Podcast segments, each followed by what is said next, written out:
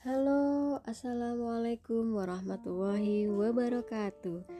Kembali lagi bersama saya Cica Nabila dalam podcast Cica Sukses. Sahabat muslimah, di episode kali ini tema yang ingin saya sampaikan adalah tentang sabar dalam berjuang. Sahabatku, sabar adalah sebuah tuntutan keimanan dan ketakwaan. Al-Hafidh Ibnu Rajab Al-Hambali dalam Jami'ul Ulum wal Hikam menjelaskan bahwa sifat sabar secara bahasa bermakna menahan diri. Sifat ini wajib menghiasi pada diri orang beriman. Allah Subhanahu wa taala telah menyandingkan sabar dengan ketakwaan. Sebagaimana firman-Nya di dalam Quran surat Yusuf ayat 90 yang artinya Sungguh siapa saja yang bertakwa dan bersabar Allah tidak akan menyia-nyiakan pahala orang-orang yang berbuat baik. Dalam ayat yang agung ini, Allah Subhanahu wa taala mengawali firman-Nya dengan penegasan.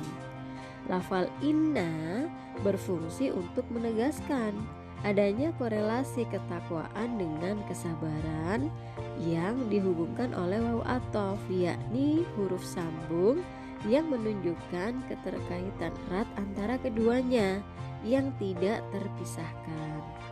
Allah Subhanahu wa taala mengaitkan sifat sabar ini dengan keimanan, ketakwaan, dan ganjaran agung bagi hamba-hambanya yang bersabar.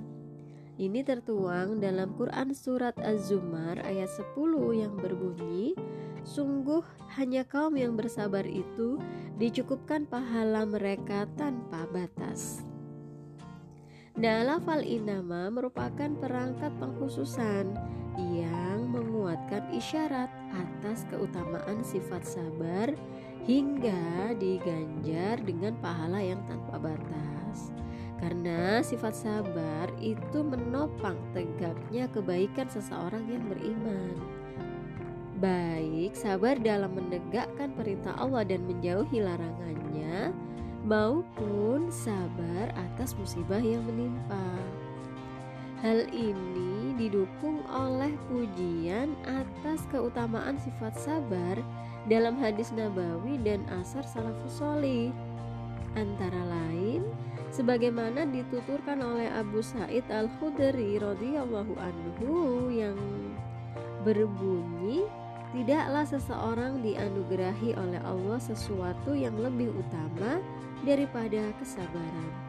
Hadis riwayat Abu Ya'la Al-Mausuli. Kesabaran inilah sahabatku yang menghiasi catatan gemilang sejarah peradaban Islam. Ini sebagaimana terlukis dalam lembaran kisah para nabi dalam menghadapi kaum tirani juga sebagaimana tertore dalam lembaran sirah Nabiullah Al-Mustafa Muhammad SAW dan para sahabatnya tatkala menghadapi persekusi kaum kafir Quraisy. Hal ini juga diabadikan oleh Allah di dalam Quran Surat Ali Imran ayat 173 yang artinya yaitu orang-orang yang mentaati Allah dan Rasul yang ketika ada orang-orang berkata kepada mereka, Kaum Quraisy telah mengumpulkan pasukan untuk menyerang kalian, karena itu takutlah kalian kepada mereka. Ternyata ucapan itu menambah kuat iman mereka, dan mereka menjawab, "Cukuplah Allah menjadi penolong bagi kami, dan Dia sebaik-baik pelindung." Nah, begitu pula keteladanan para salafus solih semisal Imam Ahmad bin Hambal yaitu ketika beliau bersabar dalam membela kebenaran ketika menghadapi kekuasaan tirani kaum Mu'tazilah dalam fitnah holakul Quran. Mereka semua teguh membela kebenaran dan bersabar dalam menghadapi cobaan hingga mendapati di antara dua kebaikan, meraih kemuliaan di dunia dengan menetapi kebenaran atau meraih kemuliaan di akhirat dengan diwakafkan sebagai syuhada dengan membawa iman. Maka dari itu, sahabat muslimah, wajib bagi orang beriman, apalagi pengemban dakwah, untuk menghiasi dirinya dengan sifat sabar ini.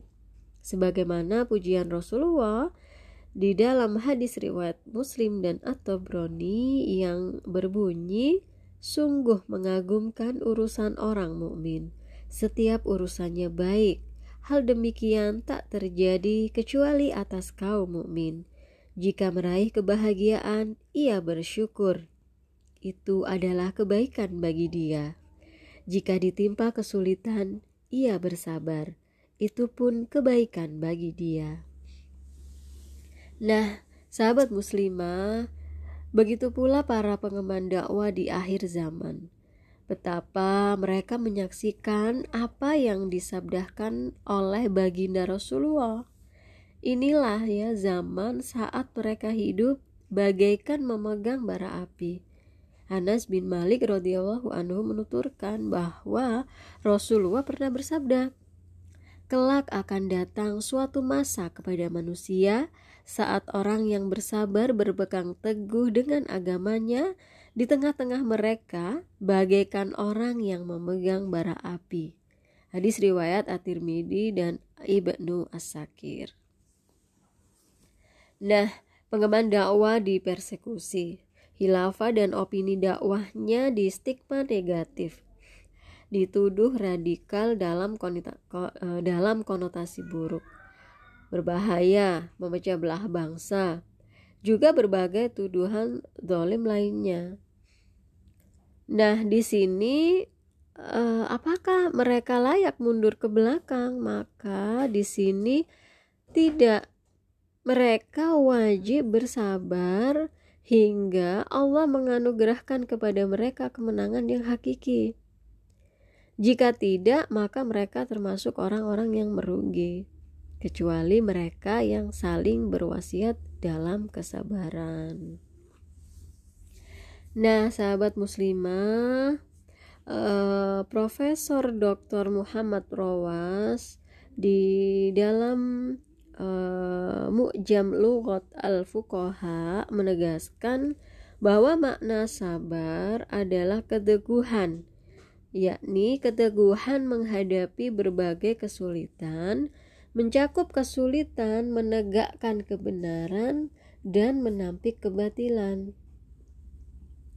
Kesabaran seperti ini yang menjadi wasilah untuk meraih pertolongan dari Allah. Sebagaimana disebutkan di dalam Quran surat Al-Baqarah ayat 153 yang artinya Hai orang-orang yang beriman, Jadikanlah sabar dan sholat sebagai penolongmu. Sungguh Allah beserta kaum yang sabar.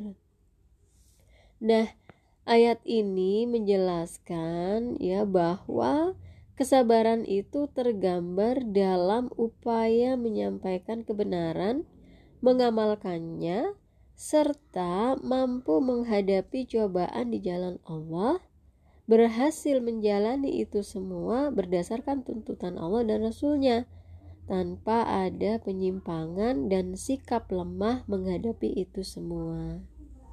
Nah, kesabaran ini mencakup keteguhan menak e, dalam menapaki metode dakwah Rasulullah Muhammad SAW Alaihi Wasallam yang tidak akan terpalingkan meskipun sekejap mata pada arus pragmatisme dari mereka yang belum paham.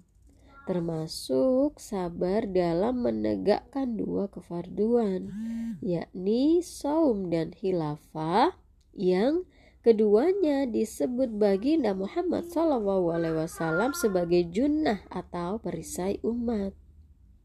Saum sebagai perisai individu untuk beriman dari kemaksiatan sedangkan hilafah sebagai penjaga penegakan Islam, termasuk ibadah saum dalam kehidupan. Bersabarlah hingga Allah Subhanahu wa taala menyeru, "Hai jiwa yang tenang, kembalilah kepada Robmu dengan hati yang puas, lagi Dia ridhoi." Quran surat Al-Fajr ayat 27 sampai 28. Nah, sahabat muslimah, sekian dari saya. Semoga bermanfaat. Kita kembali pada episode berikutnya. Billahi taufik wal hidayah. Wassalamualaikum warahmatullahi wabarakatuh.